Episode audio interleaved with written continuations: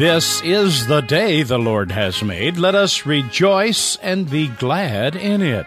We welcome you to the radio and internet ministry of the Christian Crusaders. Jesus once said, Blessed are the merciful. What is your understanding of mercy? The power of an act of mercy can change the world. So let's learn what Jesus meant and what its implications are for us today.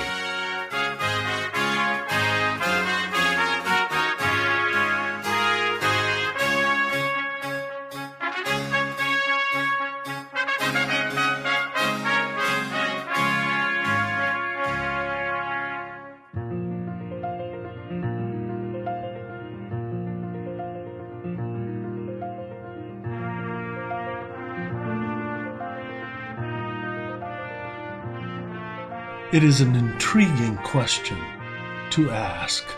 If you were arrested for being a Christian, would there be enough evidence to convict you? One might say, well, I worship regularly, I read my Bible, I pray, and I share my faith with other people. All those would be evidence of a faith in Jesus Christ. But in what way are we like the Lord Jesus in the Beatitude, Blessed are the merciful, for they shall receive mercy. As people confess by faith to belong to Jesus as Savior, Son of God, and Lord, what are the distinctive characteristics which define us as the people of the Lord Jesus? I want to say that being merciful would make us radically countercultural, and we'd never more accurately reflect the heart of God than when we are merciful, as our Father in heaven is merciful. This week, we're going to explore this theme of showing mercy. Let's pray. Father in heaven, I pray that you would pour your Holy Spirit into our hearts so that Jesus' characteristic of mercy would flow from us as we relate to others. I pray that the quality of mercy shining in us would attract people to you as our God, that they might trust you and love you. Open our ears to hear your word. In Jesus' name, Amen. Today's Gospel is from the Sermon on the Mount, the Beatitudes of Jesus Christ. We read from Matthew 5, beginning with verse 1. When Jesus saw the crowds, he went up on the mountain. After he sat down, his disciples came to him. Jesus opened his mouth and began to teach them, saying, Blessed are the poor in spirit, for theirs is the kingdom of heaven. Blessed are those who mourn, for they shall be comforted. Blessed are the gentle, for they shall inherit the earth. Blessed are those who hunger and thirst for righteousness, for they shall be satisfied. Blessed are the merciful, for they shall receive mercy. Blessed are the pure in heart, for they shall see God. Blessed are the peacemakers, for they shall be called the sons of God. Today in our message, I'd especially like to focus on verse 7. Blessed are the merciful, for they shall receive mercy. This is the gospel of the Lord.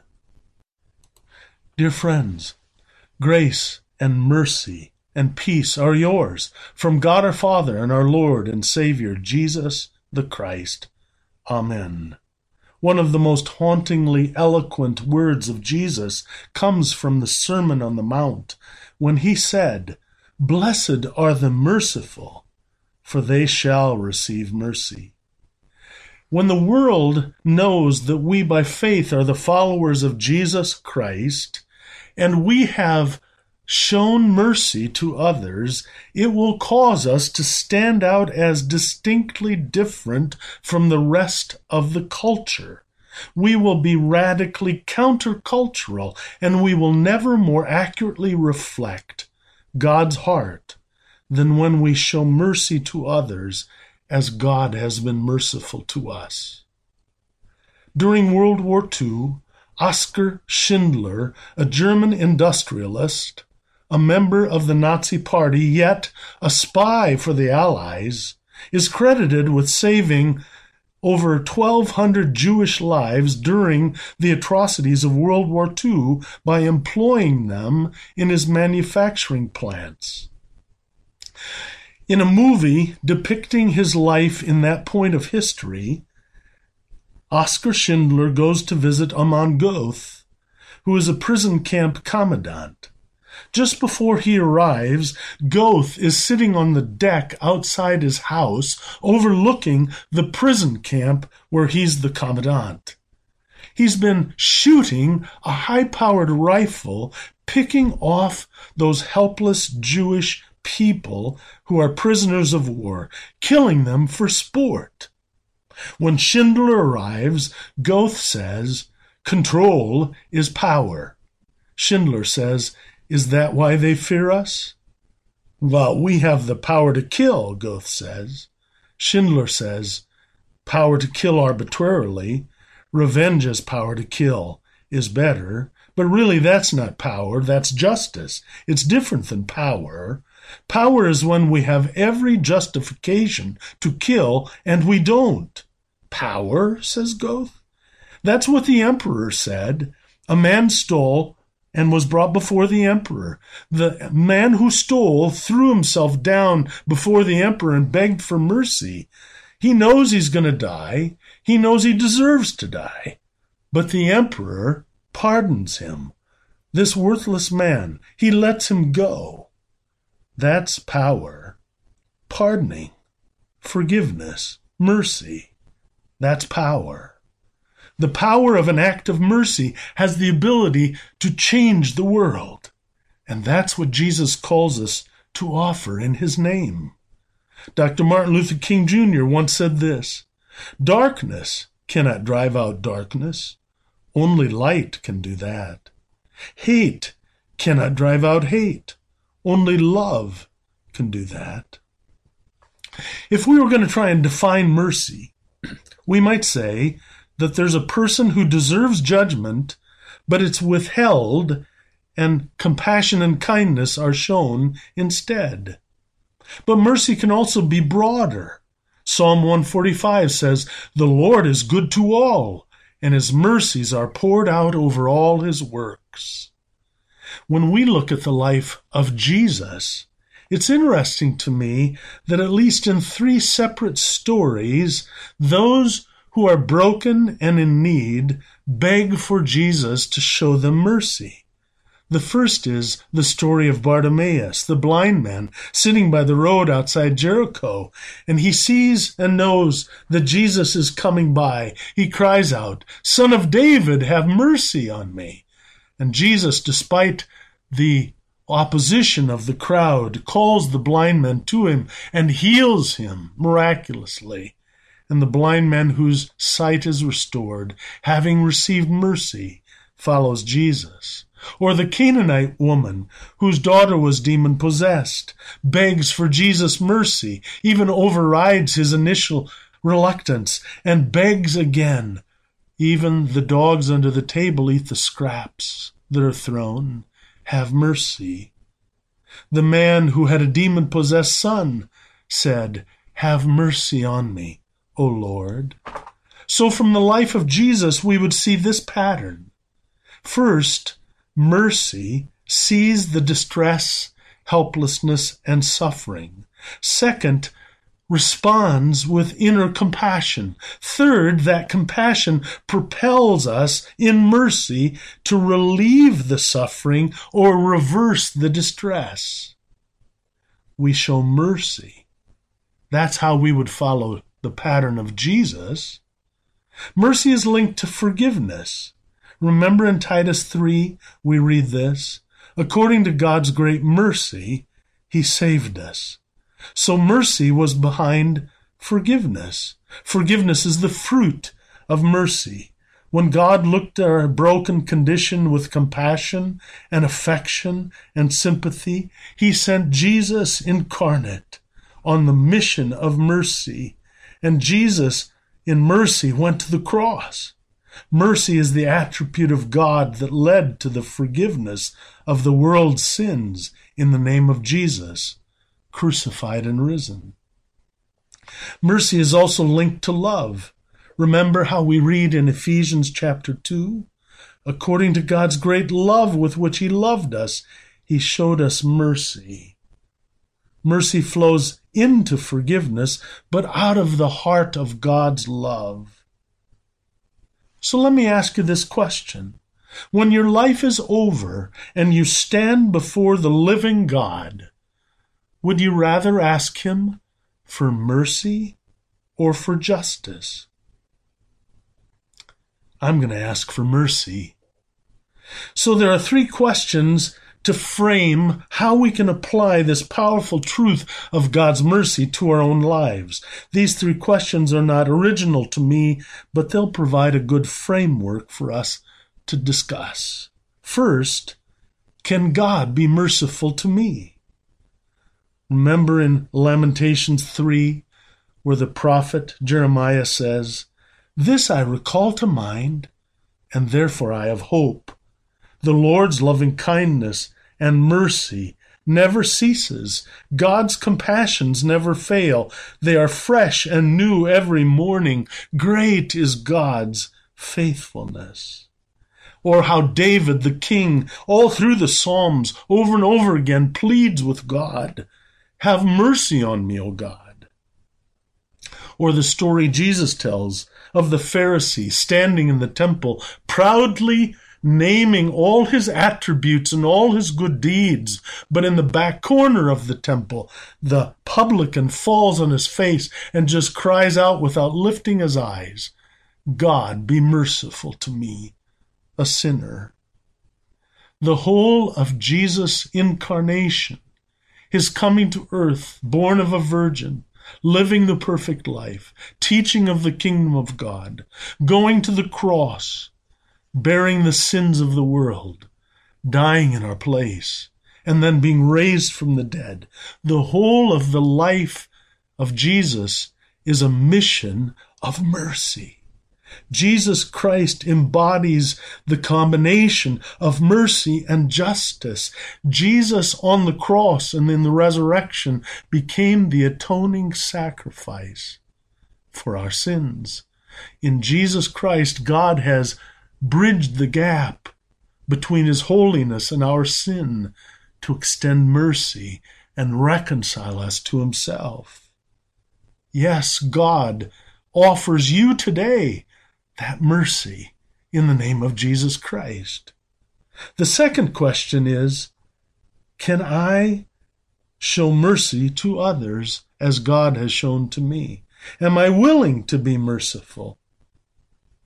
I recently read a story of a Christian pastor whose son, whose name was Tim, was murdered at college. He had a part time job working in a convenience store not far from where he went to school. And there was a man desperate because of a drug addiction who came into that convenience store to hold it up. Tim tried to intervene, and when he did, that desperate man murdered him on the spot. He was later arrested and sentenced to prison, and that Christian pastor, grieving still for the loss of his precious son, went to the jail and visited the murderer, the perpetrator of the crime against his son. And he said to him, I am the father of the man you murdered. I am a believer in Jesus. He has shown me mercy, and I want you to know that I forgive you in Jesus' name.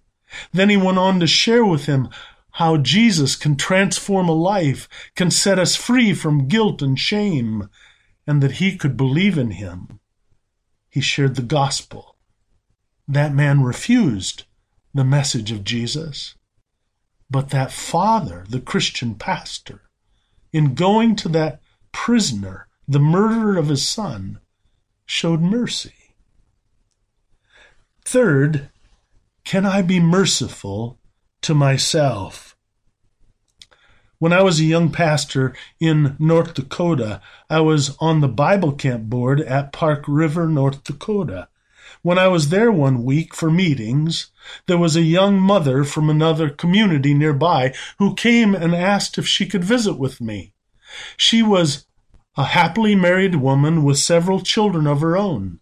But she began to unburden her heart and talk about how, when she was a young woman, though raised in a Christian home, she had had a prodigal journey. And during that time of being apart from God, she had become impregnant. And in her pregnancy, she decided to hide it from her parents, whom she knew would be so disappointed, and she secretly went off and had an abortion. Later, thankfully, she came back to Christ. She reaffirmed her faith in Christ. She asked for forgiveness. She professed her loyalty to Christ. Now, a married woman and a mother, she still was haunted by her past. She said, I have a reoccurring dream. She said, In my dream, I'm going to church, but on the steps of the church just outside the door lies a large dead snake. I'm deathly afraid of snakes. I can't go in. And it was as if the Holy Spirit revealed to me that this woman, though believing in the forgiveness that Jesus offers, had never been able to forgive herself for her past sins. She had never been able to be merciful and let go of her shame. We shared the verse in Ephesians chapter 4 Verse 32 Be kind to each other, tender hearted, forgiving each other, just as God in Christ has forgiven you. And we talked about how she needed to be merciful and forgiving to herself because Jesus has already been merciful to her. Can you forgive yourself for your past? Can you believe that the grace of Jesus Christ, that the mercy of God in Jesus' name is greater than all your past shame and failure and guilt? Recently, here at Faith Lutheran in Spencer, Iowa, we laid a dear saint to rest. Her name was Luella. Luella and Don had been married many years happily together and had a family. Once in the course of their life, in the busyness of life, Don, who normally mowed the grass of their home, had a busy day, and so Luella offered to mow the grass. So Don went out and started the mower. It was one of those old cast iron mowers that was like pushing a lumber wagon through the grass. Don started it and left it in the driveway on low idle and told Luella it was ready. Luella, while Don was watching, came out and without adjusting the idle, began to mow the grass. Well, it was at too low an RPM. It couldn't handle cutting the grass. So Don calls out to Luella, Make it go faster, Luella.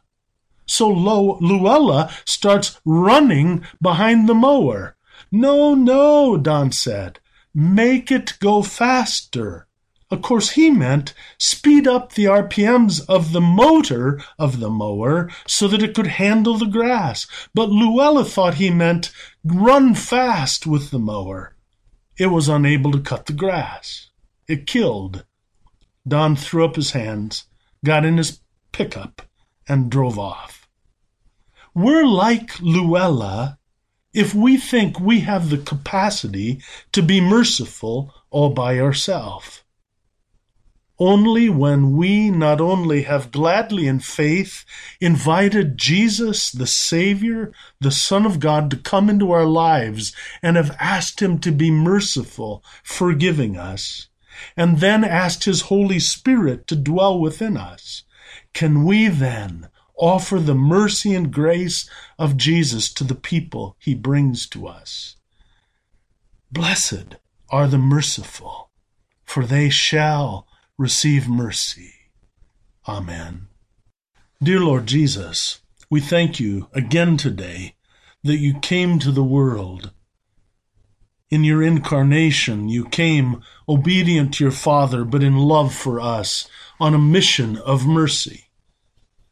That you lived the perfect life, that you went to the cross not for your sins, but to show mercy to all the world. Give us faith to believe that that mercy is for us. And then by the power of your Spirit, enable us to show that mercy to all that we meet, so that the world may know the heart of the Father is a heart of mercy. In Jesus' name we pray. Amen. Hear this benediction. The Lord bless you and keep you. The Lord make his face shine upon you and be gracious to you. The Lord look upon you with favor and give you his peace. In the name of the Father, and the Son, and the Holy Spirit. Amen. You have been worshiping with the radio and internet ministry of the Christian Crusaders. We pray today's message has encouraged you to allow the Holy Spirit to fill you with His mercy, so you may offer it to others and they will also come to know God's grace and peace.